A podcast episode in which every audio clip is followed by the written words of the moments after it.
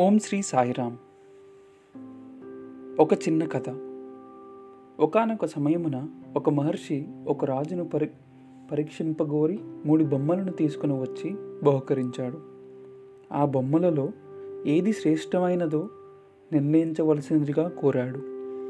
ఆ రాజు సభంతా నిండుగా ఉంది. ఎంతోమంది మంత్రులు పండితులు ఉన్నారు. ఆ సభలో ఎవరికి వారు ముందుకు వచ్చి ఆ బొమ్మలను పరిశీలించడానికి సందేహించారు. అందులో ఏముందో అని భయపడ్డారు. ఇంతలో ఒక మంత్రి లేచి వచ్చి ఆ బొమ్మలను ఇటు అటు త్రిప్పి కొంత పరిశీలించాడు. ఒక ఇనుప కడ్డీని తెప్పించాడు. దానిని ఒక బొమ్మ చెవిలో దూర్చాడు. అది ఆ బొమ్మ రెండవ చెవిలో చెవిలో నుండి బయటికి వచ్చింది. దానిని ఒక పక్కకు పెట్టాడు. ఇంకొక బొమ్మను తీసుకొని మరలా ఇనప కడ్డీని దాని చెవిలో దూర్చాడు. ఆ కడ్డీ ఆ బొమ్మ నోటి నుండి బయటికి వచ్చింది. దానిని ఒక పక్కకు పెట్టాడు. మూడో బొమ్మ చెవులు ఇనుప ఇనుప కడ్డీని దూర్చాడు. అది బయటకు ఎటువైపు నుంచి రాలేదు. మంత్రి ధైర్యంగా ఆ మూడవ బొమ్మ ఉత్తమమైన శ్రవణమునకు ప్రతీక. రెండవ బొమ్మ మధ్యమ శ్రవణముకు ప్రతినిధి. ఇక మొదటి బొమ్మ అధమమైన శ్రవణమును సూచిస్తుంది అని చెప్పాడు. అప్పుడు రాజు మంత్రిని ఇంకా కొంచెం విపులంగా చెప్పమని ఆజ్ఞాపించాడు. అప్పుడు మంత్రి రాజా మనమందరూ ప్రచార ప్రబోధనలను వింటూనే ఉంటాము. కానీ కొందరు ఈ చెవితో విని ఆ చెవి గుండా వదిలేస్తుంటారు. వారు విని ప్రయోజనం లేదు. మరికొందరు శ్రద్ధగా విని కంఠస్థం చేసి ఇతరులకు చెలుకు పలుకుల వలె అందిస్తారు. వీరు కొంతవరకు జగత్తునకు మంచిని చేకూరుస్తారు. కానీ అందరికంటే ఉత్తములు విన్నదానిని హృదయాష్టం చేసుకుంటారు. వారే తదనంతరం ఆచరణలో పెట్టి కలుగుతారు అన్నాడు మంత్రి. బొమ్మలను బహు బహుకరించిన మహర్షి ఎంతో వివేకము గల ఆ మంత్రిని ఆశీర్వదించాడు. సాయిరాం.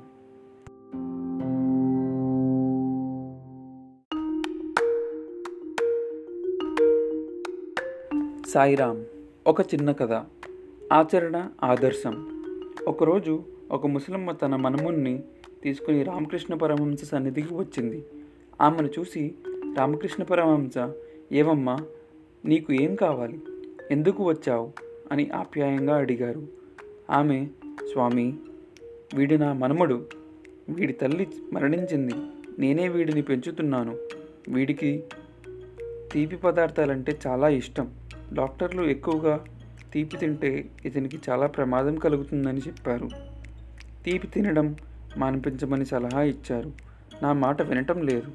వీడికి మీరంటే భక్తి విశ్వాసాలు ఉన్నాయి మీరు మానవేయమంటే తప్పక మానేస్తాడు దయచేసి ఆ మాట వీడితో అనండి అని వేడుకున్నది.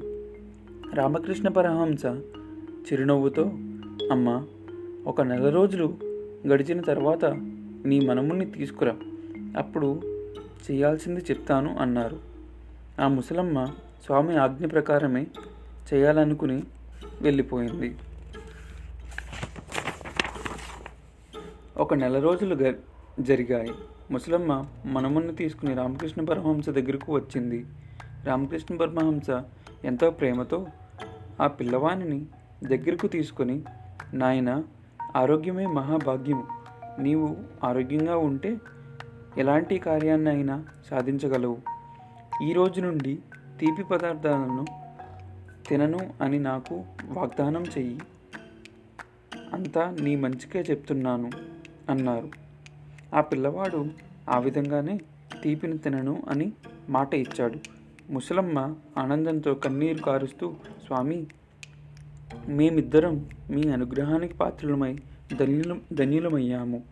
కానీ ఒక చిన్న సందేహం కలిగింది అడగవచ్చునా అన్నది. ఏమిటది అని ప్రశ్నించారు రామకృష్ణ పరమహంస. స్వామి మీరు ఇప్పుడు నా మనముడికి చెప్పిన హితవచనాలు ఒక నెల రోజులు ముందే చెప్పి ఉంటే ఈ నెల రోజులు వాడు కొంత ఆరోగ్యవంతుడయ్యేవాడు కదా? అన్నది రామకృష్ణ పరమహంస చిరునవ్వుతో అమ్మ నాకు కూడా తీపి పదార్థాలంటే ప్రీతి. నేను తింటూ ఈ బాలుని తినవద్దని చెప్పే అధికారం నాకు లేదు. కాబట్టి నేను ఈ నెల రోజులలో తీపి పదార్థాలను తినటం మానేశాను. అలా చేయటం వలన ఈనాడు నాకు ఇతరులకు తీపి తీపి తినవద్దనే బోధించే అర్హత కలిగింది అన్నారు. గురువులు పెద్దలు తాము ఆచరించి ప్రబోధించాలి. ఆచరించి ఆదర్శాలను అందించేవారే ఆచర్యులు. సాయిరామ్.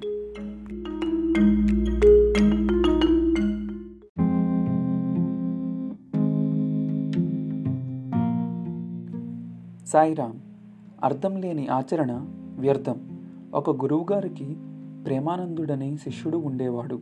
ఆ గురువుగారు ఒక ఆశ్రమం నిర్మించుకొని నిరంతరం శిష్యునికి కొన్ని ప్రబోధులు చేస్తూ ఉండేవాడు. ప్రేమానందుడికి గురుసేవ మహత్వాన్ని గురించి గురువు యొక్క అనుగ్రహాన్ని ఎలా పొందాలో అనే విషయం గురించి గురుభక్తిని గురించి బోధ చేస్తూ ఉండేవాడు. శిష్యుడు కూడా గురువు యొక్క నామ మహత్యాన్ని గురించి గురు చింతన యొక్క మహత్యాన్ని గురించి ఎప్పుడూ ఆలోచిస్తూ ఉండేవాడు. ఒకరోజు గురువు ఏదో పని మీద ప్రక్క గ్రామానికి వెళ్ళా వెళ్ళి మిట్ట మధ్యాహ్న సమయంలో తన ఆశ్రమానికి చేరుకున్నాడు. ఆ సమయంలో ప్రేమానందు తలుపులు వేసుకొని లోపల గురువుగారి పటానికి అష్టోత్తర శతనామ పూజను చేస్తున్నాడు. బయట ఎండ మండిపోతున్నది. గురువు ఆ ఎండ బాధ తట్టుకోలేక తలుపు కొడుతూ శిష్య ప్రేమానంద్ అని చాలాసార్లు పిలిచాడు. ప్రేమానంద్ లోపల నుండి స్వామి నేను తమ పటానికి అష్టోత్తర శతనామ పూజ చేస్తున్నాను. కాసేపు ఆగండి అన్నాడు. గురువుగారు వెంటనే ఒరే నీకు పుణ్యం ఉంటుంది తలుపు తీసి నా బాధ తీర్చరా? ఎండ బాధ భరించలేకుండా ఉన్నాను అన్నాడు. అప్పుడు శిష్యుడు స్వామి నా పూజకు ఫలితం దక్కాలంటే పూజను నిర్విఘ్నంగా చేయాలి. కనుక పూజ అయిన తర్వాత తలుపు తీస్తాను అన్నాడు. నీడలేని ఆ ప్రదేశంలో ఎండ వలన చాలాసేపు గురువుగారు బాధపడవలసి వచ్చింది. శిష్యుడు షోడశోపచారాలతో పూజను పూర్తి చేసి తలుపులు తీశాడు. గురువు తక్షణమే ఒరే పిచ్చివాడా గురువును బాధపెడుతూ గురువు పటానికి పూజ చేయడం సరైన మార్గం కాదు. ప్రత్యక్షంగా ఉన్న నన్ను బాధపెట్టి పరోక్షంగా నా పటాన్ని ఆరాధన చేసినంత మాత్రాన ఫలితం శూన్యమే అని జ్ఞానబోధ చేశాడు. ప్రబోధనను సరిగ్గా అర్థం చేసుకొని ఆచరణలో పెట్టడం ప్రధానం. గురు పూజ అంటే గురువుగారిని గౌరవించడం సేవించడం ప్రబోధనను అర్థం చేసుకొని నడుచుకోవటం పవిత్రమైన మార్గం. సాయిరామ్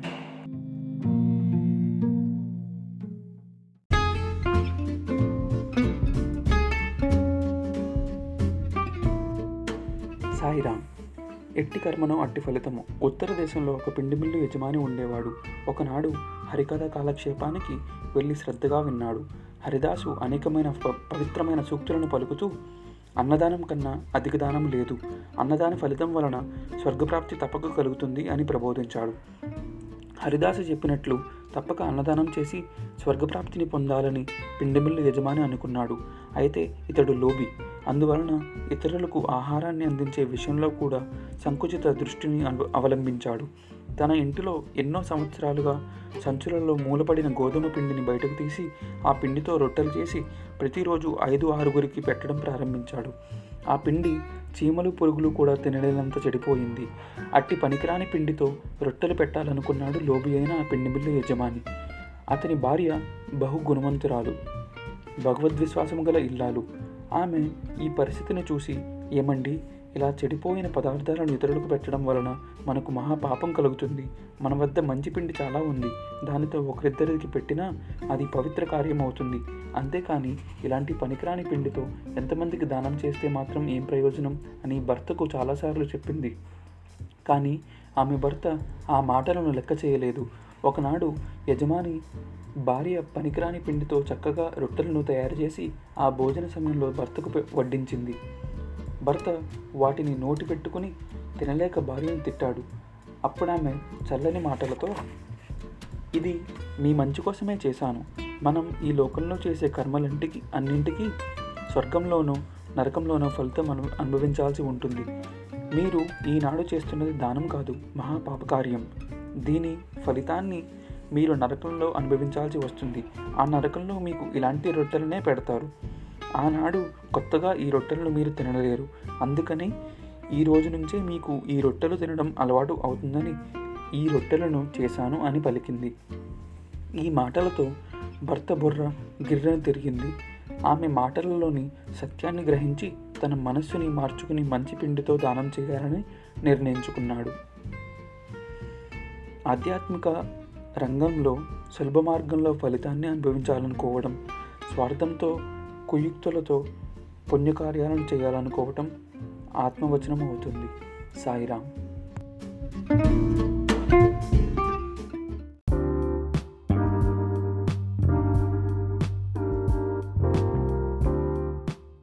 సాయిరామ్ మాటల ప్రభావం. ఒక ఉపాధ్యాయుడు పిల్లలకు మంచి మాటలతో కొన్ని మంచి విషయాలను నీతులను బోధిస్తూ ఉండగా అతని అధికారి ఆ తరగతిలోనికి వచ్చాడు.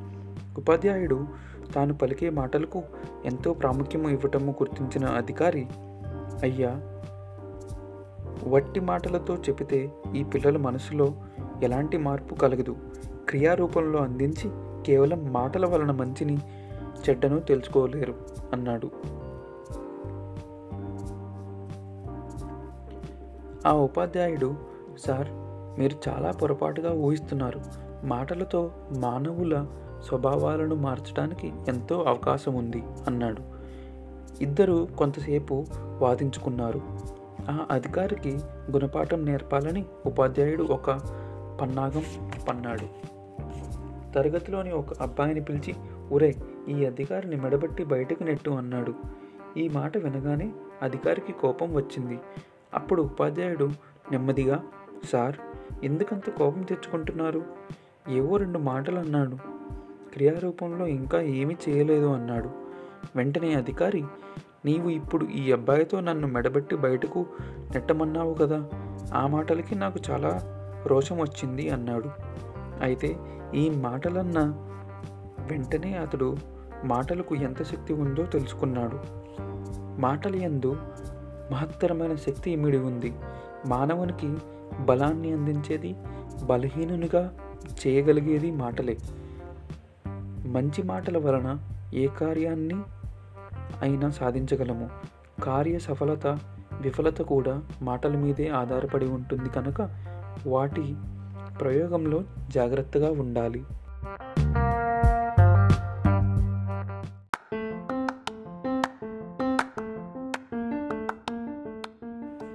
సాయిరామ్ బాహ్య నియమ చేష్టలకు ప్రాధాన్యతనివ్వకూడదు. ఒక ఊరిలో ఒక గృహస్థుడు అతిథి దేవో భవ అనే వేదవాక్యమును నిత్య జీవితంలో ఆచరించేవాడు. ప్రతిదినము ఎవరికో ఒకరికి భోజనం పెట్టి తృప్తి చెందేవాడు. ఒకరోజు ఒక పేదవాడు ఎంతో ఆకలితో అతని ఇంటి ముందు వచ్చి నిల్చున్నాడు. ఆ గృహస్థుడు నియమ ప్రకారం ఎవరైనా భోజనానికి వస్తారో రారో అని అనుకుంటూ ఉన్నాడు.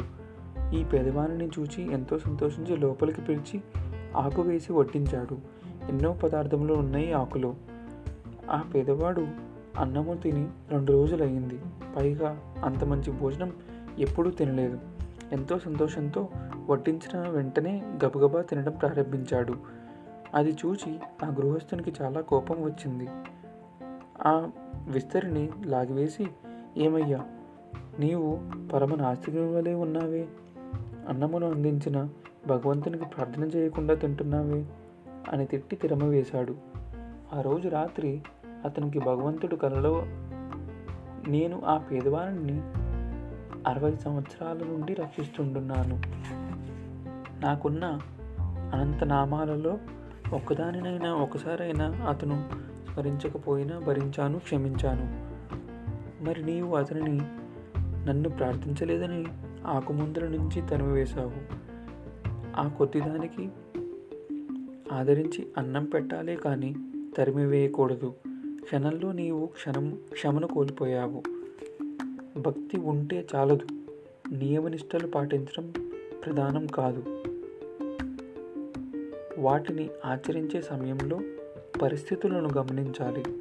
మానవత్వమునకు ప్రాధాన్యత ఇవ్వాలి.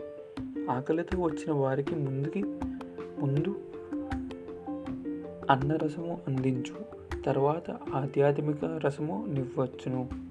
అని హెచ్చరించాడు. భగవంతుడు అప్పుడప్పుడు అందరికీ ఇటువంటి పరీక్షలు పెడుతూ ఉంటాడు. జాగ్రత్తగా మసలుకోవాలి. క్షమను కోల్పోకూడదు. సాయిరామ్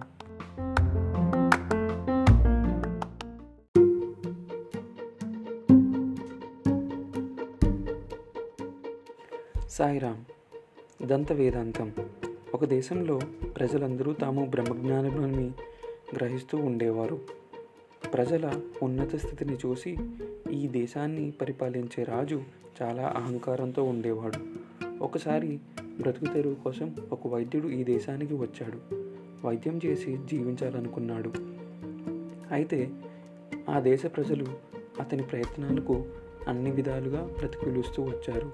తమకు దేహభ్రాంతి లేదని సర్వము బ్రహ్మ అని ఇట్టి బ్రహ్మజ్ఞానం కలిగిన తమకు వైద్యముతో అవసరం లేదని ఆ వైద్యునితో పదే పదే చెబుతూ వచ్చారు. పాపం ఆ వైద్యునికి దిక్కు తోచలేదు. ఒకనాడు హఠాత్తుగా రాజుగారికి వ్యాధి సంక్రమించింది. వ్యాధి నివారణ చేయగలిగే వైద్యుడు కావాలని రాజభవనానికి వెంటనే రావాలని దండోరా వేయించారు.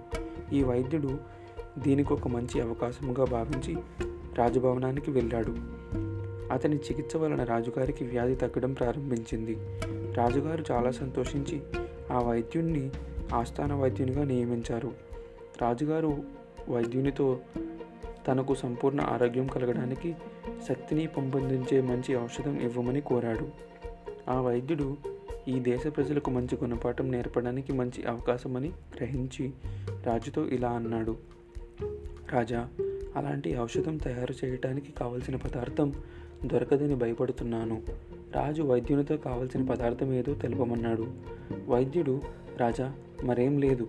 ఆ పదార్థము ఒక బ్రహ్మజ్ఞానిని దేహంలోని కొంచెం మాంసం ముక్క అన్నాడు. రాజుగారు నవ్వి ఇంతేనా? నా దేశంలోని ప్రజలంతా బ్రహ్మజ్ఞానులే. వారందరూ దేహభ్రాంతి లేనివారే. నా కోసమని తెలిస్తే ఎవరైనా తమ శరీరం నుంచి కోసి తప్పక ఇస్తారు అన్నారు. వెంటనే రాజ్యంలో దండోర వేయించారు. కొంతమందికి ప్రత్యేకంగా కబురు చేశాడు. తాము బ్రహ్మజ్ఞానులు అని చెప్పిన వారందరూ ఈ ప్రకటన విని తాము నామమాత్రమే బ్రహ్మజ్ఞానులు అని తాము దేహానికి ఎట్టి బాధను కలిగించలేమని శరీరం నుండి మాంసపు ముక్కను కోసి ఇవ్వలేమని చెప్పారు. ఈ విధంగా వైద్యుడు ప్రజల యొక్క నిజతత్వం తెలపడానికి తెలుసుకుని తెలుసుకొనడానికి రాజుకి అవకాశం కలిగించాడు. గొప్ప గొప్ప నీతులు చెబుతూ వాటిని ఆచరించకపోతే ఏమీ ప్రయోజనం ఉండదు. చెప్పవచ్చు కోటి చెయ్యరు ఒక్కటి.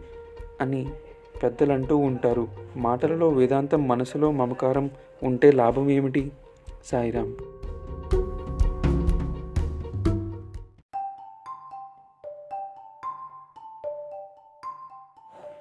సాయిరామ్ అసూయ.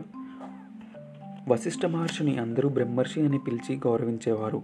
అనేక సంవత్సరాలు తపస్సు చేసి స్వర్గాన్ని కూడా సృష్టించిన విశ్వామిత్ర మహర్షిని మాత్రం అందరూ రాజర్షి అని పిలిచేవారు. ఈ కారణం వలన విశ్వామిత్రునికి వశిష్ఠుని మీద అసూయ కలిగింది. రోజురోజుకి ఈ అసూయ అధికమైనది. నేను ఏనాడు బ్రహ్మర్షి అనే సార్థక నామాన్ని అందుకోగలను అని విశ్వామిత్రుడు బాధపడి చివరకు దుర్మార్గమైన ఆలోచనకు గురి అయ్యాడు. బ్రహ్మర్షి అయిన వశిష్ఠుని హతమారిస్తే బ్రహ్మర్షి అనే వారుండరు గనక అప్పుడు నా పేరే ఘనంగా ఉంటుంది అని అనుకున్నాడు. ఒక పౌర్ణమి నాటి రాత్రి వశిష్ఠ మహర్షి సమీపంలోనే అరుంధతి కూర్చున్నది. వశిష్ఠుని హతమార్చడానికి ఒక కత్తిని బట్టి ఆ గుట్ట వెనుక పొదలలో దాగాడు. విశ్వామిత్రుడు ఏ క్షణంలోనైనా వశిష్ఠుని శిరస్సును ఖండించడానికి సిద్ధంగా ఉన్నాడు.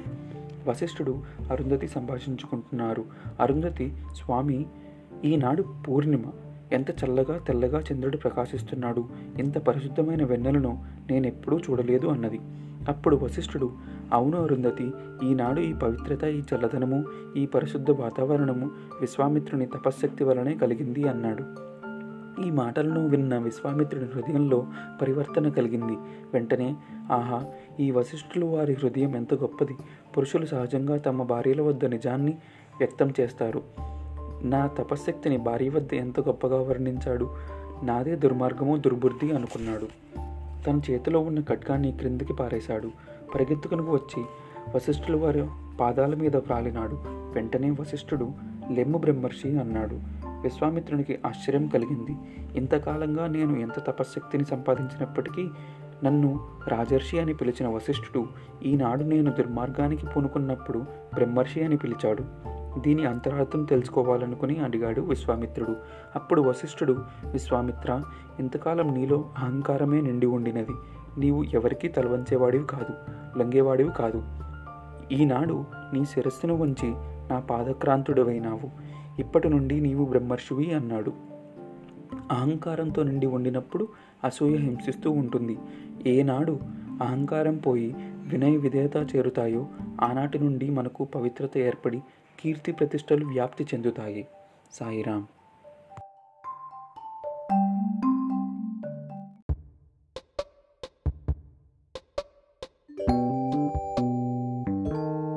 సాయిరామ్ సంపూర్ణ శరణాగతి.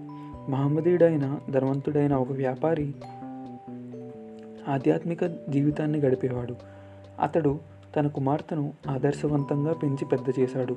సంపూర్ణ శరణాగతిని అందుకున్న పరమభక్తుని తన కుమార్తెకు భర్తగా ఎన్నుకోవాలనుకున్నాడు.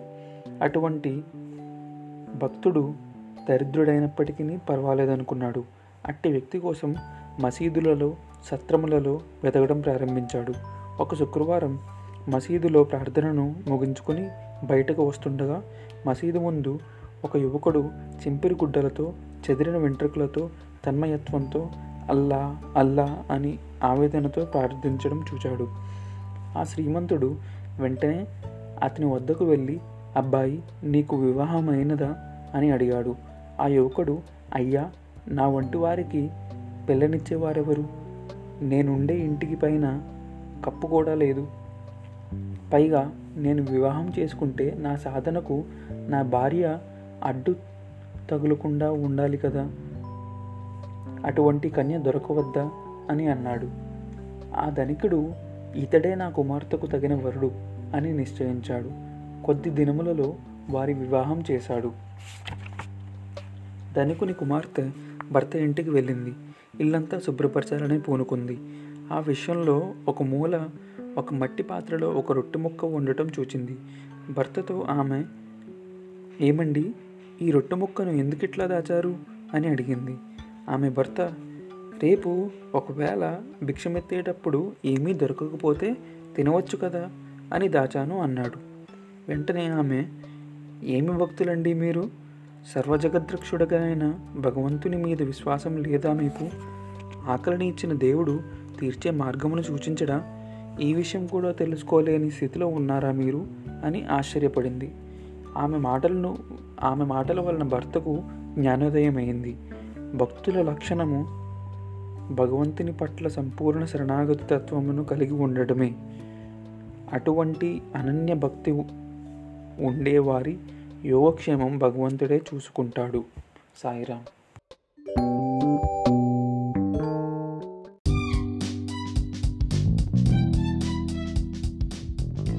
సాయిరామ్ సహానుభూతి మాణిక్యవాచకర్ తమిళనాడులో గొప్ప తాత్వికుడు భక్తుడు నిరంతరం భగవన్ నామస్మరణ చేస్తూ ఉండేవాడు. ఒకరోజు అతడు ఒక వీధిలో నడిచి వెళ్తున్నాడు. హఠాత్తుగా వర్షం పట్టుకుంది. ఎక్కడైనా నీడ దొరుకుతుందేమోనని అటు చూశాడు. ఒక ఇంటి వాసర కనపడింది. కాళ్ళు జాపుకుని పడుకున్నాడు. అప్పటికి బాగా చీకటి పడింది. ఆ ఇంట్లోని వారు తలుపులు గడియ పెట్టుకుని లోపల నిద్రలో ఉన్నారు. కొంతసేపటికి ఒక వ్యక్తి వర్షంలో తడుస్తూ ఆ వాసరాలోకి అడుగుపెట్టాడు. అలికిడి విన్న మాణిక్యవాచకర్ వెంటనే లేచి కూర్చుని రండి రండి ఇంతవరకు ఈ వాసరాలో ఒక వ్యక్తి మాత్రమే పడుకోవడానికి స్థలం ఉండినది. ఇప్పుడు ఇద్దరు కూర్చునడానికి సరిపోతుంది అన్నాడు. ఇద్దరూ రాత్రంతా భగవన్ నామస్మరణ చేస్తూ ఆ విధంగా కూర్చునడానికి నిశ్చయించారు. మరికొంతసేపటికి మరో వ్యక్తి వర్షంలో బాగా తడిసి అక్కడికి వచ్చాడు. అప్పుడు మాణిక్యవాచకర్ రండి రండి ఇక్కడ ఇంతవరకు ఇద్దరు కూర్చోవడానికి స్థలం సరిపోయింది కానీ ఇప్పుడు ముగ్గురు నిల్చొని ఉండడానికి సరిపోతుంది అన్నాడు. ఆ ముగ్గురు ఆ విధంగా వర్షం తగ్గే వరకు ఆ వాసరాలో నిల్చుని ఉన్నారు. ఇక్కడ మాణిక్యవాచకర్ మనకు అందించిన గుణపాఠం ఏమి నిజమైన భక్తుడు తనకున్న దానిలో కొంత ఇతరులకు ఇవ్వడానికి ప్రయత్నం చేయాలి ఇతరులకు కలిగిన కష్టములు తనకు కలిగినటువంటివిగా తలచి వారికి సహాయం చేయాలి. సాయిరామ్.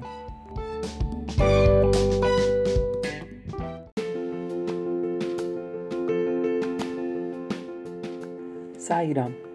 మంత్రోచ్చరణ. ఒక సనాతన సాంప్రదాయపరుడైన వ్యక్తి ప్రతిదినము సంధ్యావందనం చేసేవాడు.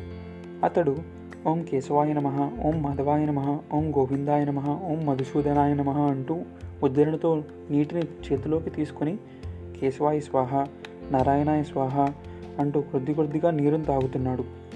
అతని మనమడు సమీపంలోని కూర్చుని తన హోంవర్క్ చేసుకుంటూ ఇదంతా చూశాడు. తాతగారు కొద్ది కొద్దిగా నీటిని చేతిలో వేసుకుని తాగడం ఈ విద్యార్థికి నవ్వుని కలిగించింది. అతడు నవ్వుతూ తాతగారు మీకింత దాహంగా ఉంటే ఒక్కసారిగా ఆ పంచపాత్రలో నీరంతా తాగవచ్చును కదండి. ఒక్కొక్క స్పూన్గా చేతిలో పోసుకొని ఎందుకు శ్రమ పడుతున్నారు ఇది మూర్ఖత్వంగా ఉంది అన్నాడు.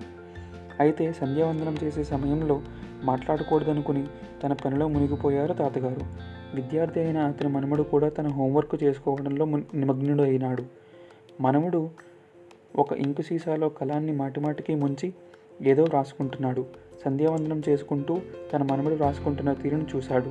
సంధ్యావందనం పూర్తయిన పిమ్మట మనముడితో ఒరే నాయనా ఏం చేస్తున్నావురా? అన్నాడు. హోంవర్క్ చేసుకుంటున్నాను తాతగారు అని మనముడు సమాధానం చెప్పాడు. అయితే ఎందుకురా పెన్నును మాటి మాటికి ఇంకు సీసాలో ముంచి రాస్తున్నావు సీసాలోని ఇంకంతా ఒకేసారి పేపర్ మీద బోర్లించితే సరిపోదా? అన్నారు తాతగారు. అప్పుడు మనమడు అదేంటి తాతగారు? మీకు ఇంత మాత్రం కూడా తెలీదా? ఇంకంతా ఒక్కసారి పేపర్ మీద పోస్తే రాస్తున్న అక్షరాలు కనిపిస్తాయా? అంతా పులుముకుంటుంది కదా అన్నాడు. మరి అందుకేరా? నేను నోట్లో అన్ని నీళ్ళు ఒకేసారి పోసుకుంటే మంత్రాలు ఉచ్చరించలేను కదా. ఒక్కొక్క మంత్రాన్ని ఉచ్చరించి కొంచెం నీరు తీసుకుంటాను. అప్పుడే మంత్రం అధిష్టాన దేవతకు చెందుతుంది అన్నారు తాతగారు. నీవు ఏ విధంగా ఒక్కొక్క అక్షరాన్ని విడివిడిగా వ్రాసినప్పుడు ఒక పదముగా కొన్ని పదములు ఒక వాక్యంగా ఏర్పడుతుందో అదేవిధంగా మంత్రోచ్చరణ చేసేటప్పుడు ఒక మంత్రానికి మరొక మంత్రానికి మధ్య నేను తీసుకునే నీటి వలన ఆ మంత్రాలు ఆయా అధిష్టాన దేవతకు చేరే సార్థకమవుతుంది. నీవు ఇంకంతా ఒక్కసారి కాగితం మీద పోస్తే అక్షరాలు పదాలు వాక్యాలు కనిపించవు కదా అని వివరించాడు. వేదవిహిత కర్మల అంతరార్థం తెలియకపోవటం వలన ఈనాటి పిల్లలు విపరీతార్థాలు తీసి వాదిస్తుంటారు. కాన వారికి భారతీయ సంస్కృతి సాంప్రదాయాలను చక్కగా పెద్దలు బోధి బోధించాలి. సాయిరామ్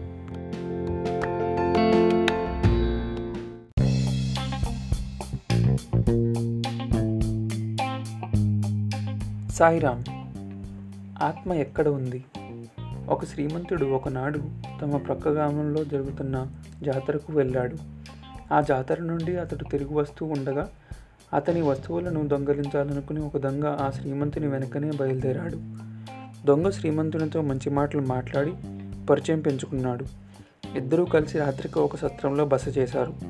అందరూ నిద్రపోయిన తర్వాత దొంగ మేల్కొని శ్రీమంతుని డబ్బు సంచిని కాజేయాలనుకుని బాగా వెతికాడు. ఎంత వెతికినా శ్రీమంతుని దగ్గర ఏదీ దొరకలేదు. తెల్లవారుజామున దొంగ ఆ శ్రీమంతుని నిద్రలేపి ఇక్కడ దొంగలు ఎక్కువగా ఉంటారు. మీరు మీ సంచిని జాగ్రత్త చేసుకున్నారా? అని ప్రశ్నించాడు. అప్పుడు ఆ శ్రీమంతుడు అవునవును అందుకే రాత్రి నా సంచిని నీ తలగడిలో పెట్టాను. ఇదిగో చాలా జాగ్రత్తగా ఉంది అంటూ తన సంచిని దొంగ తలగడిలో నుండి తీసుకున్నాడు. డబ్బు సంచి రాత్రంతా తల తల క్రిందే పెట్టు ఉన్నప్పటికీ దొంగకు ఆ విషయం తెలియక ఇతర ప్రదేశాలన్నింటినీ వెతికాడు. ఫలితం లేకపోయింది. అదేవిధంగా మానవుడు బాహ్యమైన శక్తులు ఎడల ఆకర్షితుడు కాకుండా తనలోనే ఉన్న ఆత్మశక్తిని గుర్తించాలి. సాయిరామ్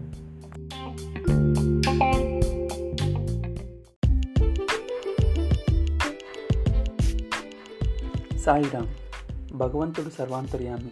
తమిళనాడులో తిరుప్పండార్ అనే గొప్ప శివభక్తుడు ఉండేవాడు అతడు ఒకరోజు శివాలయంలోకి వెళ్ళాడు. ఆ రాత్రి అక్కడే నిద్రపోవాలనుకున్నాడు.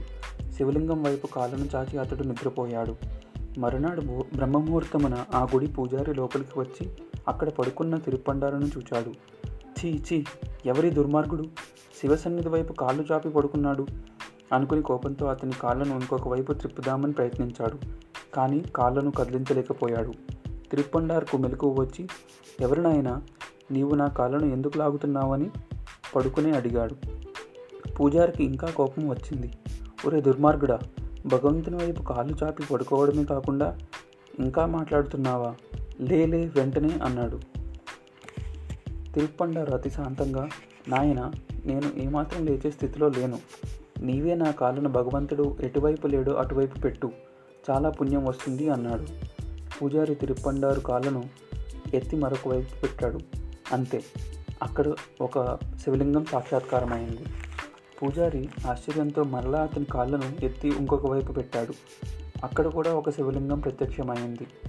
ఈ విధంగా పూజారి తిరుప్పండారు కాళ్ళను పెట్టిన స్థలంలో శివలింగం పుట్టుకుని రావడం గమనించి ఇదంతా ఏదో మాయాజాలంగా ఉందే అని అనుకున్నాడు. ఏమీ తోచక నెత్తి మీద చేయి పెట్టుకుని కూలబడ్డాడు. తిరుప్పండారు మెల్లగా లేచి అతని భుజముల మీద చేయి వేసి నాయన భగవంతుడి సర్వాంతర్యామి అతనిని ఒక ప్రదేశమునకు దిక్కుకు పరిమితి చేయకూడదు. అందులో కనబడే ఆ శివలింగంలోనే ఉన్నాడనుకోకూడదు అని బోధించాడు. ఆ పూజారి తిరుప్పండారుకు సాష్టాంగ నమస్కారం చేసి క్షమించమని ప్రార్థించాడు. సాయిరామ్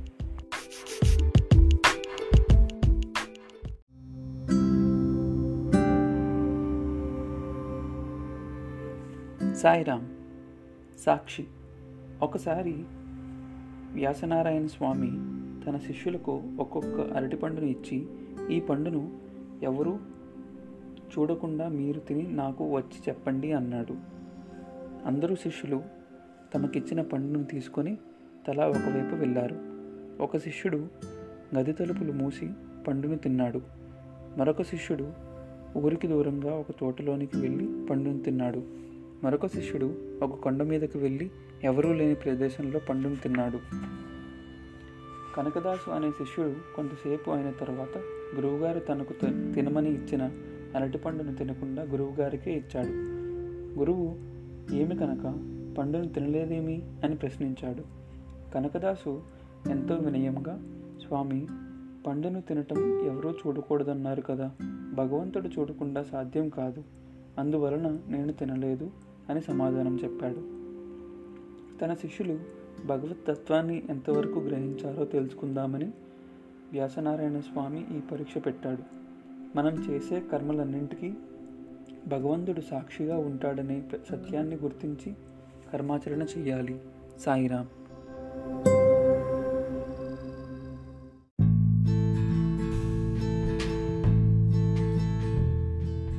సాయిరాం ఎవరు గురువు? ఒక వ్యాపారి చాలా శ్రమించి కష్టించి ధనాన్ని సంపాదించి శ్రీమంతుడైనాడు. కూడబెట్టిన ధనాన్ని సాధ్యమైనంత వరకు దాన ధర్మాలు చేస్తూ మితంగా సంసారానికి ఖర్చు పెడుతూ కాపాడుకుంటున్నాడు. అతనికి చాలా కాలానికి ఒక కుమారుడు కలిగాడు. ఆ కుమారుణ్ణి గారాభంగా పెంచడం వలన అడిగినంత డబ్బు ఇవ్వటం వలన చెడు అలవాట్లు కలిగాయి. జేబులో డబ్బులు నిండుగా దండిగా చూసిన స్నేహితులు హోటల్స్ సినిమాలు అంటూ అతనిని తిప్పి చాలా అవస్థలు పెట్టారు. కొంతకాలానికి శ్రీమంతుని కుమారునికి దురలవాట్లు దుశ్చింతలు దుర్బుద్ధులు అధికమై చెడ్డ మార్గం పట్టాడు.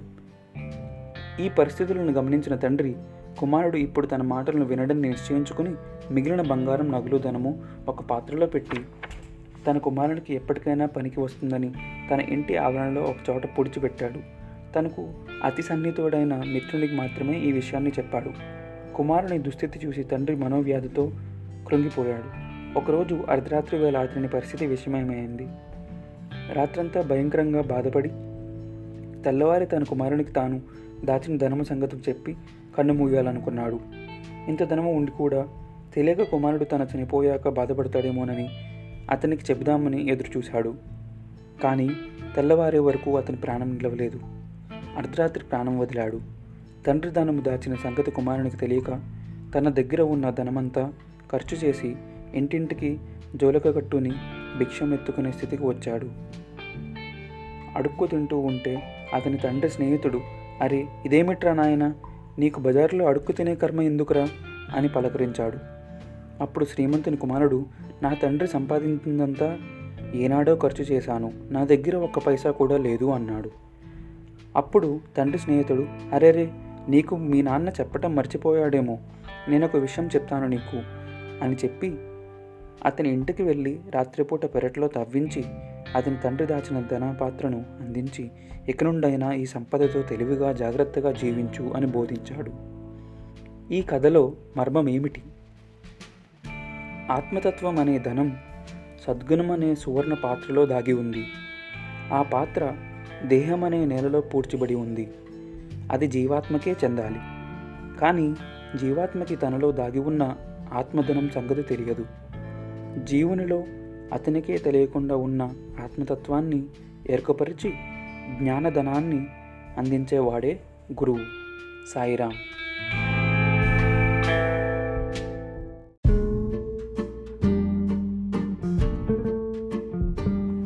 సాయిరాం ఎవడు మూర్ఖుడు? ఒక రాజుగారు కొలువులో ఒక సొమ్మరిపోతు ఉండేవాడు. రాజుగారు ఎవరినైనా పిలుచుకుని రమ్మని అతనికి పురమాయిస్తే ముందుగానే నేను వెళ్ళేసరికి ఫలానా వారు ఇంటి వద్ద ఉండరేమో. ఒకవేళ ఉన్నా నన్ను మర్యాదగా పలకరిస్తారో లేదో లేక నన్ను చూసి కోపంతో మండిపడతాడేమో. ఒకవేళ నేను వెళ్ళ వెళ్ళిన మీరు రమ్మన్న సమయానికి తిరిగి రాలేనేమో అంటూ కుంటి సాకులు చెప్పి తప్పించుకునేవాడు. రాజుగారు వీడితో వేగలేక ఒక వెడల్పు గుడ్డు మీద మూర్ఖుడు అనే అక్షరాలను కుట్టించి వాడి తలకు కట్టించాడు. వాడిని చూసి అందరూ తెలివి కలిగి ప్రవర్తించాలని రాజుగారి ఉద్దేశం. ఆ కొలువులో సోమరిపోతూ ఈ విధంగా హాస్యాస్పదుడైనాడు. కొన్ని నెలలు గడిచాయి. రాజుగారికి తీవ్రమైన వ్యాధి వచ్చి మంచాన పడ్డారు. అవసాన దశ సమీపించింది. కొలువులోని వారందరూ పోటీలు పడి రాజుగారిని పరామర్శించడానికి వచ్చారు. ఈ మూర్ఖుడు కూడా రాజుగారిని చూడడానికి వెళ్ళాడు. రాజుగారు కళ్ళనీళ్ళు పెట్టుకుంటూ నా ప్రయాణ సమయం దగ్గర పడింది. నేను వెళ్ళిపోతున్నాను అన్నాడు. ఆ మూర్ఖుడు వెంటనే రాజా కొంచెం సేపు మీ ప్రయాణాన్ని ఆపండి. నేను వెళ్ళి మీ భద్ర గజాన్ని అలంకరించి తీసుకుని వస్తాను అన్నాడు. అయ్యా అక్కడికి ఏనుగు మీద వెళ్ళలేను అని రాజుగారు అన్నారు. అయితే రథంలో వెళ్ళండి అని సూచించాడు మూర్ఖుడు. అది లాభం లేదు అన్నారు రాజుగారు. అప్పుడు ఆ మూర్ఖుడు చాలా అమాయకంగా అయితే మీరు వెళుతున్న వింత దేశం పేరేమిటి? అని అడిగాడు. నాకు తెలియదు అని బదులు చెప్పారు రాజుగారు. రాజుగారు సమాధానం ఇవ్వగానే మూర్ఖుడు తన తల చుట్టూ రాజుగారు కట్టించిన మూర్ఖుడు అనే అక్షరాలున్న గుడ్డను ఊడదీసి చనిపోవటానికి సిద్ధంగా ఉన్న రాజుగారి తలకు కట్టాడు. రాజా మూర్ఖుడు అనే బిరుదు మీకు సార్థకమవుతుంది. మీరు వెళ్తున్నారన్న వెళ్తున్నారని తెలుసు. ఎక్కడికి వెళ్ళేది తెలియదు. అక్కడికి గుర్రాలు రథాలు ఏనుగులు పోవలేమని తెలుసు. ఆ దేశం ఏమిటో ఎక్కడ ఉంటుందో ఎలా వెళ్ళాలో తెలియదు. కనుక మీరే దీనిని ధరించండి అన్నాడు. మానవుడు తన జీవిత కాలంలో తానెవరు ఎక్కడ నుండి వచ్చాడు ఎక్కడికి వెళ్ళాలి ఏ విధంగా వెళ్ళాలి అనే ప్రశ్నలకు జవాబు తెలుసుకోవటానికి ప్రయత్నించాలి. ఈ విధమైన విచారణ చేయటమే జ్ఞానపదము.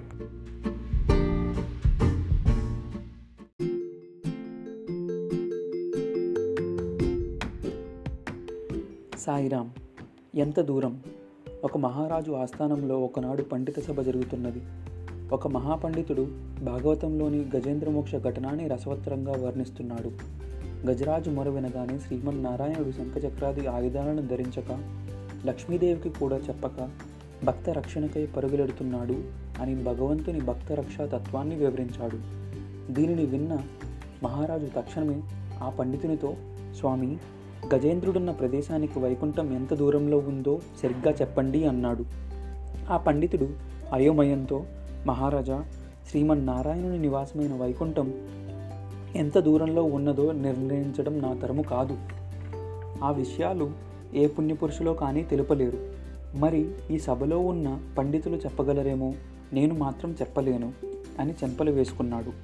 ఆ సభలోని పండితులెవరూ రాజుగారి ప్రశ్నకు సమాధానం చెప్పలేక తల వంచుకున్నారు. అప్పుడు రాజుగారి సింహాసనం వెనుక నిలబడి వింజామరను వేస్తున్న సేవకుడు మహాప్రభు మీరు దయతో ఆజ్ఞ ఇస్తే వైకుంఠం ఎంత దూరమో చెప్పగలను అన్నాడు. రాజు సరే చెప్పరా అన్నాడు. ఆ సేవకుడు ప్రభు ఆ ఏనుగు ఎలుగెత్తి అరిస్తే ఎంత దూరం వరకు ఆ పిలుపు వినిపిస్తుందో అంత దూరంలో ఉంది వైకుంఠం అన్నాడు. భగవంతుడు భక్తుని ఆర్తితో కూడిన ప్రార్థనను ఆలకించి రక్షించేంత సమీపంతో ఎప్పుడూ ఉంటాడు.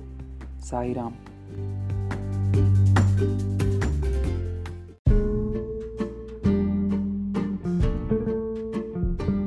సాయిరామ్ మానవుడు మృత్యువు.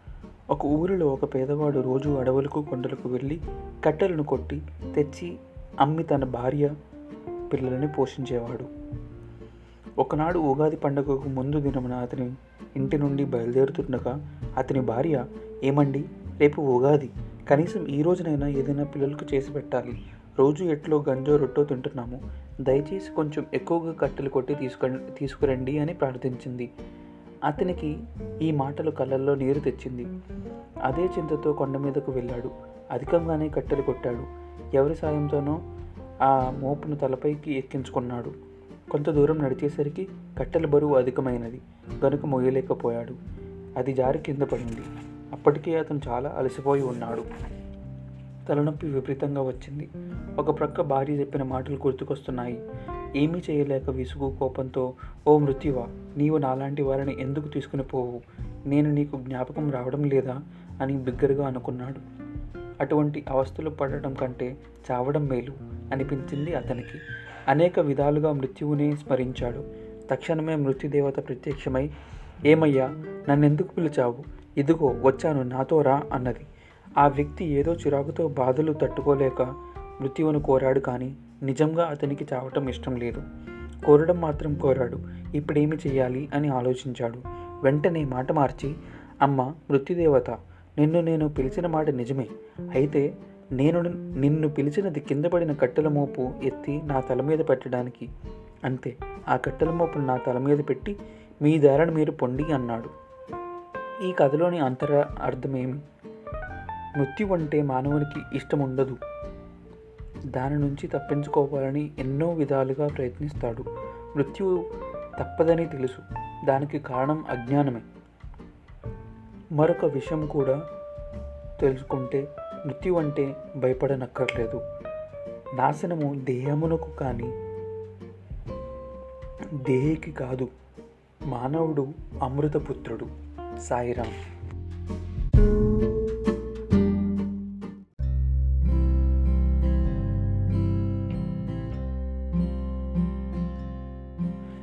సాయిరామ్ మృత్యు భయం ఒక గ్రామంలో ఊరి పొలిమేరలో ఒక వైద్యుడు నివసిస్తుండేవాడు. ఒకరోజు ఆ డాక్టరు తన ఇంటి ముందు నిలిచిని ఉన్నాడు. ఎవరో ఒక వింత పురుషుడు గ్రామంలోకి ప్రవేశించాడు. అతనిని పిలిచాడు అయ్యా మీరెవరో? ఈ ఊరిలోకి కొత్తవారుగా ఉన్నారు. ఏ పని మీద వచ్చారు? ఎవరు కావాలి మీకు? అని ప్రశ్నించాడు. వెంటనే ఆ వ్యక్తి నేను కలరా దేవతను. మీ గ్రామంలో కొన్ని ప్రాణాలను నా వశం చేసుకోబోతున్నాను అన్నాడు.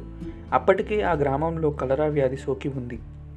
అప్పుడు ఆ డాక్టరు అతనిని కూర్చోమని కాఫీ ఇచ్చి అయ్యా మీరు ఎంతమందిని తీసుకోపోవాలని వచ్చారు? అని అడిగాడు. కలరా దేవత నేను నూట యాభై మంది ప్రాణాలను స్వాధీనం చేసుకుంటాను అన్నాడు. సరే పోయి తిరుగు ప్ర ప్రయాణంలో రండి. మా ఆతిథ్యం స్వీకరించి వెళ్ళండి అన్నాడు డాక్టరు. కొన్ని గంటల తర్వాత కలరాదేవత డాక్టర్ గారి ఇంటికి వచ్చాడు. అప్పటికే డాక్టర్కు భయంకరమైన రిపోర్టు వచ్చింది. తాను కూడా అంతవరకు కలరా పేషెంట్స్ని ట్రీట్ చేస్తూ వచ్చాడు. లాభం లేకపోయింది. రెండు వందల యాభై మంది చనిపోయారని తెలిసింది. కలరా దేవతతో డాక్టరు అయ్యా మీరు కూడా ఈ విధంగా అసత్యం ఆడవచ్చునా? మీరు నాతో నూట యాభై మందిని మాత్రమే స్వాధీనం చేసుకుంటాను అన్నారు. కానీ రెండు వందల యాభై మంది ప్రాణాలను తీసుకున్నారు. ఇదేమి న్యాయము అని అడిగాడు. కలరాదేవత అయ్యా నేను ఎప్పుడూ అసత్యం ఆడను నేనుగా నూట యాభై మంది ప్రాణాలను హరించాను. మిగతా వంద మంది భయభ్రాంతులతో తమ ప్రాణాలను కోల్పోయినారు అన్నాడు. డాక్టర్ కూడా కలరాదేవత చెప్పిన దానిలో కొంత నిజం ఉన్నదని తెలుసుకున్నాడు. ఏమిటా నిజం? భయభ్రాంతులకు గురి అయ్యే వారికి ఎప్పుడూ రోగంలే సంప్రాప్తిస్తాయి. ధైర్యంగా ఉండాలి. ఎట్టి పరిస్థితుల్లోనైనా సమయస్ఫూర్తితో వివేకంతో ధైర్యంతో ఎదుర్కొనాలి. సాయిరామ్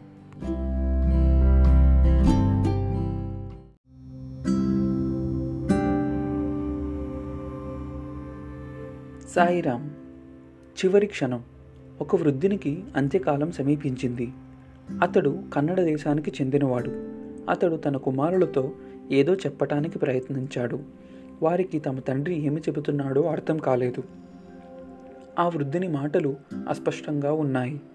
అతడు పలికిన దాంట్లో వారికి వినబడినది ఒక్క క అనే మొదటి అక్షరం మాత్రమే.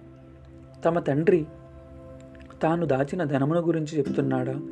అయితే అది కనకమై ఉంటుందా అనుకున్నారు. లేకపోతే క కరాకు చెందుతుందా? కర అంటే కన్నడ భాషలో ఆవుదూడ. ఒకవేళ కనజాన అయి ఉంటుందా? కనజాన అంటే కన్నడ భాషలో ధాన్యపు కొట్టు. ఈ విధంగా తర్కించుకుంటూ ఈ మాటలను వరుసగా ఆ వృద్ధిని చెవిలో పలికారు. అతడు అవేవీ కాదు అన్నట్టు తలను ఆడించాడు. వెంటనే కొంచెం దూరంలో చీపురు కట్టెను తింటున్న దూడను చేతితో చూపి ప్రాణాలు వదిలాడు. ఇంతకు అతని ప పలికింది కసబరిక. అంటే చీపురు అని అర్థం. దూడ చీపురును పాడు చేస్తుంది. జాగ్రత్త చేయండి అని చెప్పడానికి ప్రయత్నించాడు. చివరి క్షణంలో కూడా ఆ వృద్ధునికి వస్తువుల మీద అంత కాంక్ష. వయసు మీరిన వైరాగ్య భావము ఆధ్యాత్మిక చింతన అతనికి అలవడలేదు. ఈ రెండు అలవడవలనంటే దీర్ఘకాల సాధన అభ్యాసము అవసరము. కాన బాల్యం నుండి భగవన్ నామస్మరణ అలవర్చుకుంటే తుదిశ్వాస సమయంలో భగవన్ నామము చేయవలనన్న స్ఫూర్తి కలుగుతుంది. సాయిరామ్.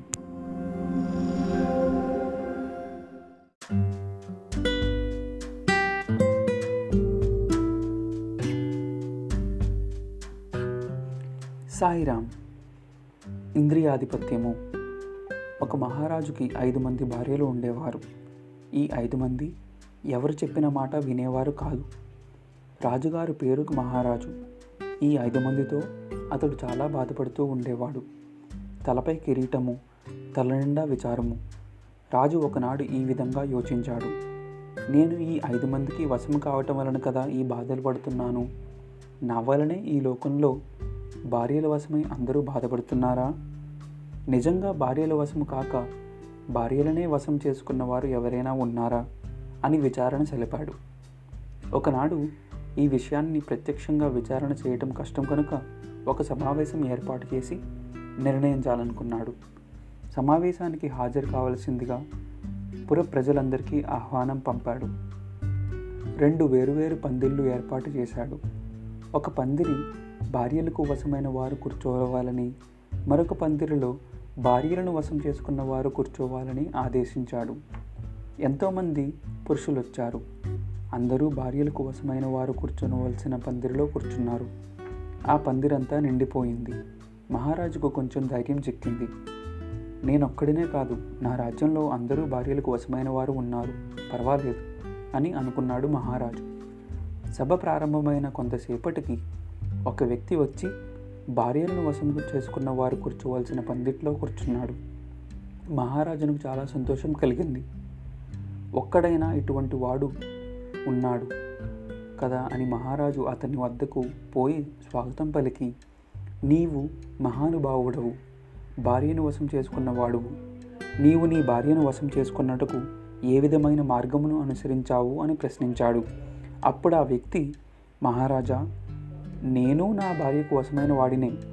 భార్యను వశం చేసుకున్న వాడిని మాత్రం ఏమాత్రం కాదు అన్నాడు. అయితే ఈ పందిరిలో ఎందుకు కూర్చున్నావు? అని మహారాజు అడిగాడు. ఆ వ్యక్తి నా భార్య చెప్పింది ఇక్కడనే కూర్చోమని ప్రజలంతా ఎక్కడ కూర్చుంటే అక్కడ నీవు కూర్చోకూడదు నీవు ప్రత్యేకంగా ఉండాలి అని శాసించింది అన్నాడు. అప్పుడు మహారాజు గారు నీవు ఇక్కడ కూర్చోనడానికి వీలు లేదు. నీవు కూడా తక్కిన వారితో కలిసి కూర్చోవాలి అని ఖచ్చితంగా చెప్పాడు. అప్పుడు అతను చాలా కఠినంగా ఇలా అన్నా ఇలా అన్నాడు. మహారాజా మీకు నమస్కారము.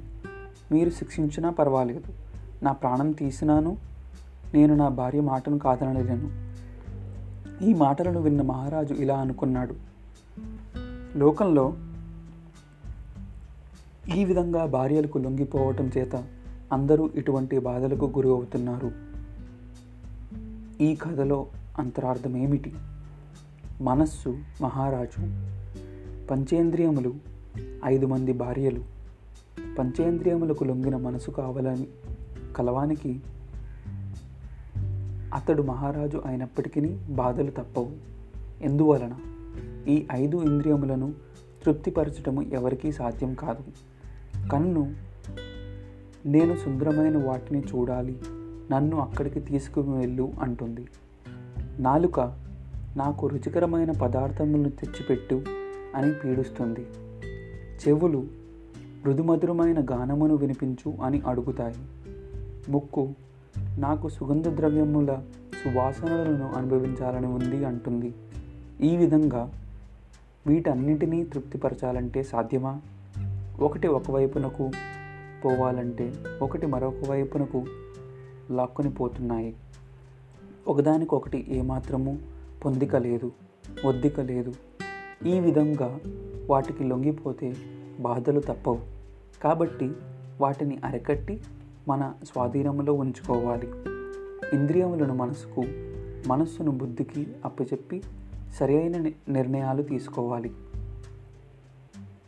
మనస్సు నాధారముగను మానవుండు పశువు కంటెను హీనమై పతనమగును.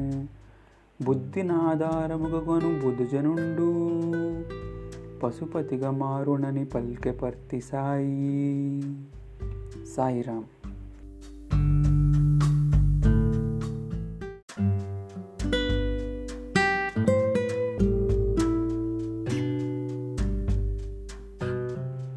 సాయిరామ్.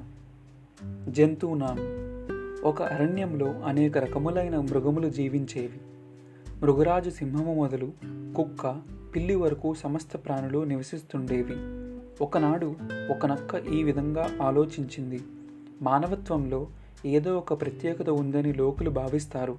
అందుకనే జంతువునాం నరజన్మ దుర్లభం అని అంటారు కానీ వారిలో ఉన్న ప్రత్యేకత ఏమిటి? జంతువులు పుట్టినట్లుగానే వారు తల్లి గర్భం నుండి పుట్టారు. వారిని ఎందుకని మానవులని అంటారు? వారికంటే మేము ఏ విధంగా తక్కువైన వారము? ఈ విషయమును ఈ విధంగా వదిలిపెట్టకూడదు. ఏదో ఒక రకంగా పరిష్కరించి తీరాలి అని అనుకుంది. ఆనాటి నుండి కేన్వాసింగ్ బయలుదేరింది. ప్రతి జంతువు వద్దకు వెళ్ళి మనమెందుకు మానవుల కంటే తక్కువ వారుగా ఉండాలి? జంతుజాతి మానవజాతి కంటే హీనమైనదని అందరూ భావిస్తున్నారు. ఈ పేరును మనము తుడిచి వేసుకోవాలి అని బోధిస్తూ వచ్చింది. ప్రతి జంతువుకు ఉత్సాహాన్ని ఉద్రేకాన్ని రేకెత్తించేటట్లు మాట్లాడింది.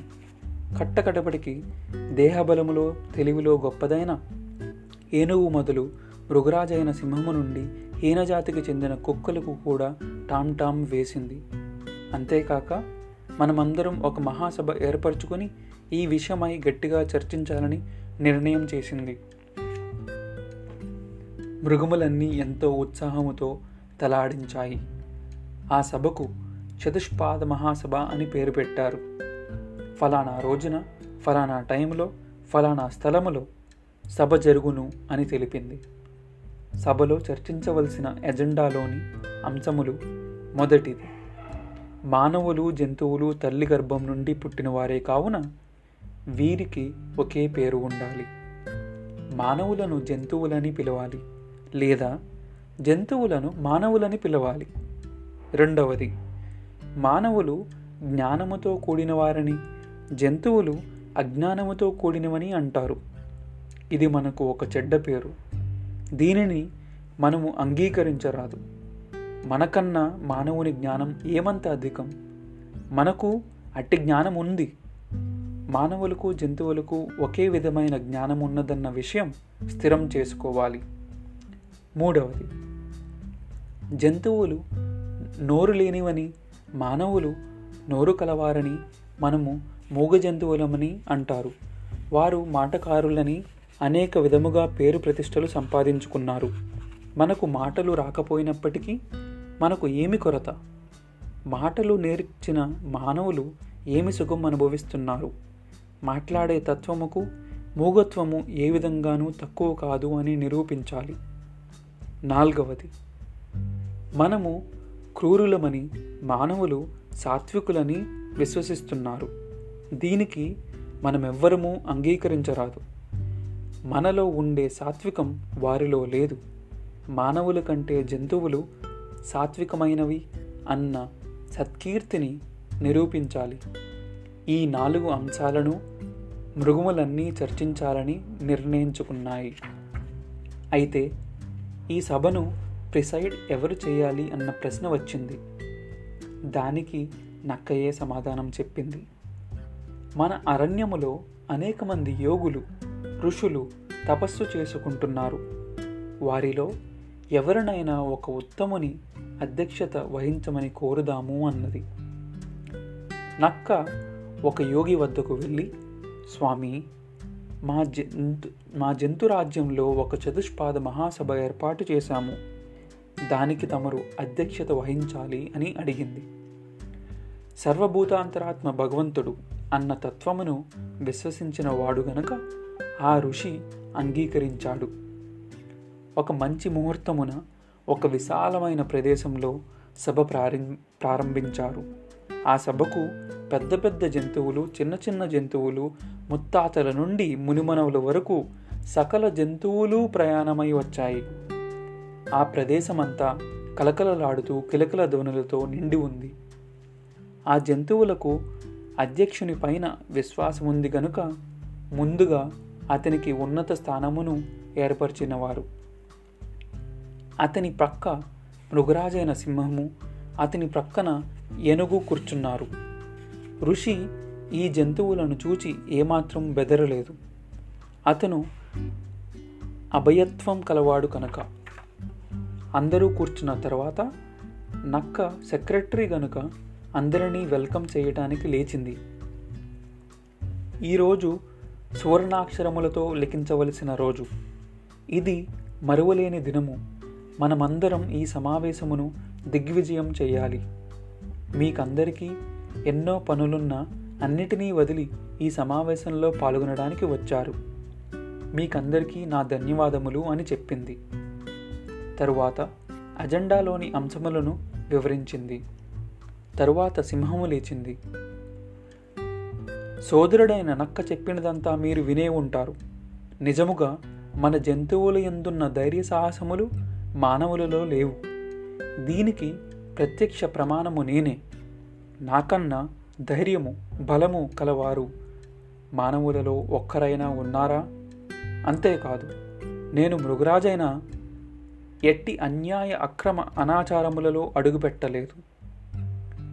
నిష్కారణంగా ఏ జీవులను హింసించడం లేదు. ఏదో ఆకలి వేసినప్పుడు తింటాను అంతే. అనవసరంగా ఏ జీవిని హింసించను. ఇట్టి నీతి నిజాయితీ మానవులకున్నదా? మానవుల కంటే అల్పజాతి అని ఎందుకు అనిపించుకోవాలి? కానీ ఈరోజు ఈ సమస్య పరిష్కరించి మన గొప్పతనమును నిరూపించాలి అని కూర్చున్నది. అప్పుడు ఏనుగు మానవుడు నా మోకాలి వరకు రాడు. ఆకారంలో నేనే గొప్ప బలములో నేనే గొప్ప ఇంకా తెలివితేటలలో కూడా నేనే గొప్ప. అందుకనే గజ తెలివి అంటారు. గజములను రాజులు రారాజులు విశ్వసిస్తారు ఆశ్రయిస్తారు. రాజుకు పట్టాభిషేకం ఏనుగు లేకపోతే జరగదు. అన్ని విధాల మానవుల కంటే ఏనుగులే గొప్ప అని కూర్చున్నది. నక్కలేచి రాజైన సింహము మంత్రి సమానుడైన ఏనుగు తమ భావములను చెప్పారు. ఇప్పుడు అందరికంటే చిన్నవాడైన సోదరుడైన కుక్కను మాట్లాడమని కోరుతున్నాను అన్నది. ఒక అడవి కుక్క ముందుకు వచ్చి అందరికీ నమస్కరించి గొప్పవారి ముందు అల్పుడైన నేను ఏమి మాట్లాడగలను? కానీ నా అల్పత్వంలో ఉండే గొప్ప గుణం కూడా మానవునిలో లేదు. విశ్వాసములో నాకు మించిన వారు లేరు. నన్ను సంరక్షించిన వారి పట్ల నేనెంతో విశ్వాసముతో ప్రవర్తిస్తాను. నా కంఠంలో ప్రాణం ఉన్నంత వరకు కృతజ్ఞతను కలిగి ఉంటాను. నన్ను హింసించినను వారిని బాధించను. కానీ మానవ లోకంలో తమ యజమానులపై కుట్రలు పన్ని చంపటానికి ప్రయత్నిస్తారు. ఉపకారం చేసిన వారికి అపకారం తలపెడతారు. తమ అక్కరి తీరే వరకు వినయ విధేయతలను ప్రకటిస్తారు. తీరిన వెంటనే మాస్టర్నే హింసించటానికి పూనుకుంటారు. అందుకనే లోకులు కుక్కకు ఉన్న విశ్వాసము కూడా నీకు లేదురా అంటారు. కనుక మన జంతువులు అన్ని విధాల మానవుల కంటే గొప్పవారే కానీ తక్కువ వారు కారు అన్నది. ఈ విధంగా మృగములన్నీ ఎవరి భావాలను వారు చెప్పారు. చివరకు అధ్యక్షుడు ఉపన్యసించవలసి వచ్చింది. ఆ ఋషి మృగములారా మీరు చెప్పిన విషయములన్నీ సత్యములే. కూరిమిగల దినములలో నేరములెన్నడునూ కలుగనేరవు. కూరిమి విరసంబైన నేరములే తోచు. ఇష్టంగా ఉన్న సమయంలో యజమాని చేసేవన్నీ మంచివే. కానీ ఏదో ఒక్క విధమైన అయిష్టం బయలుదేరిన అతను చెప్పినవన్నీ చెడ్డగా కనిపిస్తుంది. ఎదురుగా నమస్కరిస్తారు పొరుగున దూషిస్తారు. తిరస్కారముతో ప్రత్యక్షంగా ఒక మాట పరోక్షంగా మరొకటి మాట్లాడతారు మానవులు. ఇటువంటి గుణము మృగములలో లేదు.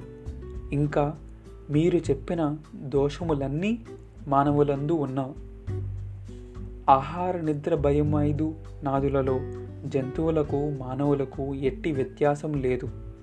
అయితే మానవునిలో ఒక ప్రత్యేకత ఉంది.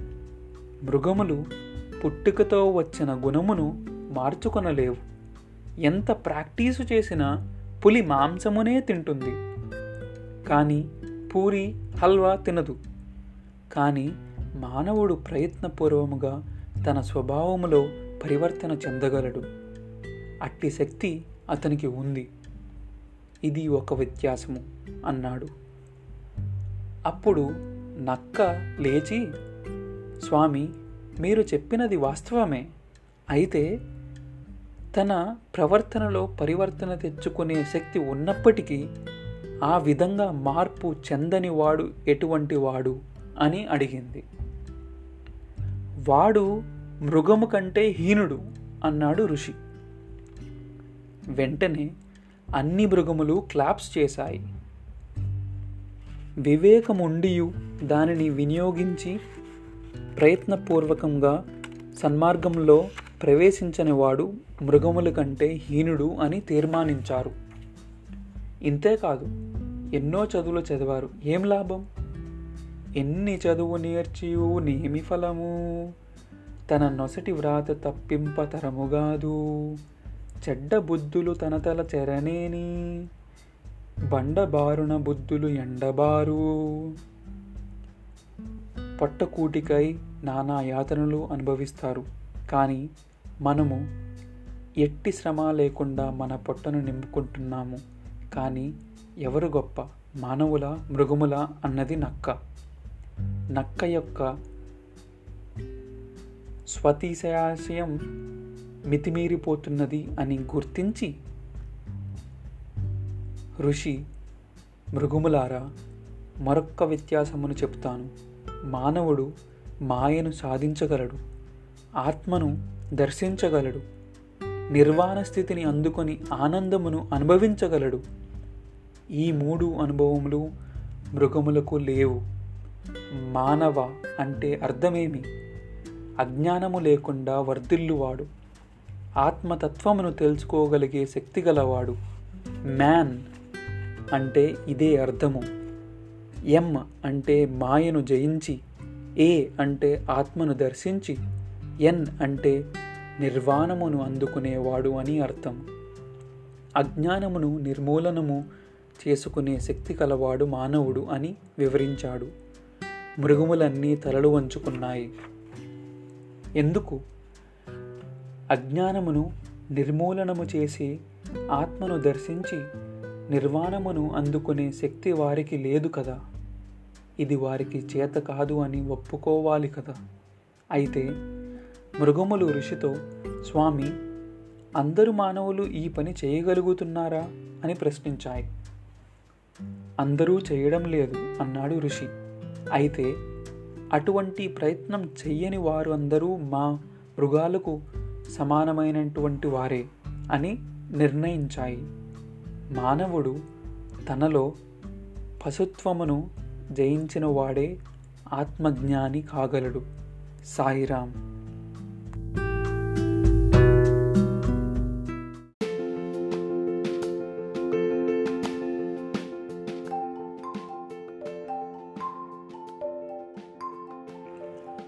సాయిరామ్ ఎప్పుడు సాధనను ప్రారంభించాలి? ఒక గృహిణి తన కర్తవ్య కర్మలను చక్కగా నెరవేరుస్తూ తీరిక సమయంలో జపమాలను తీసుకొని భగవన్ నామస్మరణ చేస్తూ ఉండేది. ఆమె భగవంతుని యందు విశ్వాసంతో అన్ని పనులను చేసేది. ఆమె భక్తి ప్రవర్తనను చూచి ఆమె భర్త ఏమిటి నీ మూర్ఖత్వం? ఎప్పుడూ దేవుడు దేవుడు అంటూ జపం చేస్తూ కూర్చుంటే సంసారం ఎలా సాగుతుంది? వృద్ధాప్యం వచ్చిన తరువాత మనం చేయవలసిన పనులన్నీ చేసిన తరువాత ప్రశాంతంగా భగవంతుని ధ్యానం చేయవచ్చు అని అంటూ ఉండేవాడు. కానీ భార్య అంగీకరించక శారీరకంగా శక్తి సామర్థ్యాలు కలిగిన వయసులోనే సాధన చేయటానికి వీలవుతుంది. భగవంతుని అనుగ్రహానికి పాత్రలమవ్వడానికి ఇప్పటి నుండే ప్రయత్నం చేయాలి. వయసు మీరిన తరువాత శక్తి సన్నగిల్లిన తరువాత కూర్చుని ధ్యానం చేయలేము. మనసు నిలిపి ప్రార్థన చేయలేము. ఈ రోజు నుండి అయినా మీరు భగవంతుని ప్రార్థించండి అని ప్రబోధించింది. భర్త ఆనందంగా ఉన్న సమయంలో ఒకసారి భార్య ఇలా అన్నది ఏమండి మనమెంత కాలం జీవిస్తామో చెప్పలేము. ఏ క్షణంలోనైనా నీటి బుడగ లాంటి దేహం నశిస్తుంది. అందువలన కాలం గడిచి పెద్దవారయ్యే వరకు దైవ ధ్యానాన్ని వాయిదా వేయటం తెలివైన పని కాదు. సమయం దొరి దొరికినప్పుడంతా రామ కృష్ణ గోవింద అని భగవన్ నామస్మరణ చెయ్యండి అని. అప్పుడు భర్త పిచ్చిదానా దేవుడిని ధ్యానం చేస్తుంటే సంసారం సాగేదెలా? పొట్ట నిండేదెలా? అన్నాన్ని ఎవరు అందిస్తారు? ఆస్తిపాస్తులు లేకపోతే మనని ఎవరైనా పలకరిస్తారా? మనకు కావలసిన సదుపాయాలన్నిటినీ సమకూర్చుకోవడానికి ప్రయత్నం చేయాలి కానీ దేవుడు దేవుడు అంటూ కూర్చుంటే దేవుడేమైనా రెడీమేడ్గా చేతికి భోజనం అందిస్తాడా? అన్నాడు. కానీ భగవంతుని ఎందు పరిపూర్ణ విశ్వాసం కల ఆ గృహిణి అంతటితో ఊరుకొనక ఏమండి? నారు నాటిన వాడు నీటిని అందించడా? మనలను పుట్టించిన దేవుడు అన్నాన్ని సమకూర్చడా? ఈ అన్నం కోసమే ఎంతసేపు ప్రాకులాడుతున్నారు మీరు? ఇది సరైనది కాదు. భగవద్నుగ్రహాన్ని పొందే ప్రయత్నం చేయండి అని వాదించింది.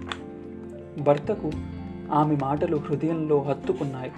కానీ అతడు చూడు నీవు చెప్పినవన్నీ నిజమే. నేను కాదనడం లేదు. కానీ మనకెన్ని బాధ్యతలు ఉన్నాయో చూడు. పిల్లలు చదువులు సంధ్యలు చూడాలి. వాళ్ళకి పెళ్ళిళ్ళు చేయాలి. జీవితంలో స్థిరపడేటట్లు తీర్చిదిద్దాలి. వాళ్ళకి కొంత ఆస్తిపాస్తులను ముట్టజెప్పాలి. ఇవన్నీ జరిగిన తరువాత నిశ్చింతగా భగవంతుణ్ణి పూజిస్తాను. నాకు భగవంతుని మీద భక్తి లేదని నీవు అనుకోవద్దు. నాకు భక్తి ఉంది. అయితే నేను చేయవలసిన బాధ్యతలను నెరవేర్చి ఉద్యోగ విరమణ చేసిన తరువాత కాలమంతా భగవంతుని సేవించటానికి ఉపయోగిస్తాను. నీవు ఈ విషయంలో నా గురించి విచారించవద్దు అన్నాడు. కొన్ని రోజులు గడిచాయి. భర్తకు హఠాత్తుగా వ్యాధి సంక్రమించింది. రోగ నివారణకు డాక్టర్లను కలుసుకొని వారి సూచనలను చికిత్సను శ్రద్ధగా పాటిస్తున్నారు భార్యాభర్తలు. ఆ సమయంలో భార్య ఏమండి? ఇప్పుడైనా భగవన్నామస్మరణ చెయ్యండి దానికి మంచిన ఔషధం మరొకటి లేదు. ఆ ఔషధాన్ని ముందు సేవించి డాక్టర్లు ఇచ్చిన మందును సేవిస్తే రోగం తగ్గుతుంది. మీరు త్వరగా కోలుకుంటారు అన్నది. అయితే భర్తకు డాక్టర్ల మీదనే ఎక్కువ నమ్మకం. కనుక వేరే నిపుణులైన వైద్యులను గెలిపించమని ఒత్తిడి చేశాడు. ఒకనాడు ఒక డాక్టర్ వచ్చి భర్తను పరీక్ష చేసి ఒక సీసా నిండా మందుని ఇచ్చి గృహిణితో ప్రతిరోజు మూడుసార్లు మూడు ఔన్సులు చెప్పన ఇమ్మని చెప్పాడు. భార్య చేతికి డాక్టర్ మందు సీసాను ఇవ్వడం భర్త చూశాడు. భార్య ఆ సీసాను లోపల అరమారులో పెట్టింది. అయితే డాక్టర్ చెప్పినట్లుగా భర్తకు ప్రొద్దున్న మధ్యాహ్నం సాయంత్రం ఆ మందును ఆమె భర్తకు ఇవ్వలేదు. ఒకరోజు గడిచింది రెండవ రోజు గడిచింది అయినా మందు ఇవ్వలేదు. మూడవ దినము కూడా ఇవ్వకపోవడం చేత భర్తకు చాలా కోపం వచ్చి భార్యను పిలిచి ఏమిటి నీ ఉద్దేశం? డాక్టర్ ముందు ఇచ్చింది త్రాగడానికా? లోపల దాచి పెట్టడానికా? నాకు రోగం ఎలా తగ్గుతుంది అని గదించాడు.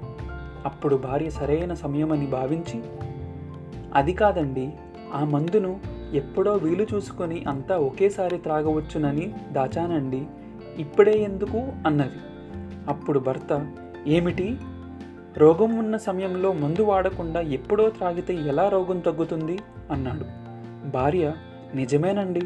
మనం పుట్టినప్పుడే భవరోగంతో పుడుతున్నాము. కాబట్టి ఆ రోగానికి దైవచింతన అనే మందు త్రాగాలి. కానీ రోగం ముదిరిన తరువాత అంతా అయిపోయిన తర్వాత దైవ చింతన చేస్తాను అనుకోవడంలో అర్థం ఉన్నదా? రోగం ఉన్నప్పుడే మందు వాడాలి. అలాగే భవరోగానికి భగవత్ చింతన అవసరం అన్నది. భర్తకు కనువిప్పు కలిగింది. ఆ క్షణం నుంచే భగవత్ చింతన చేయడం ప్రారంభించాడు. భక్తి ప్రవృత్తులతో హృదయావేదనతో భగవంతుని స్మరించడం వలన త్వరలో భర్తకు ఆరోగ్యం కలిగింది. భగవంతుని చింతనకు వయస్సు కాలము మీరే వరకు వేచి ఉండకూడదు. యుక్త వయసులోనే ప్రారంభించాలి. సాయిరామ్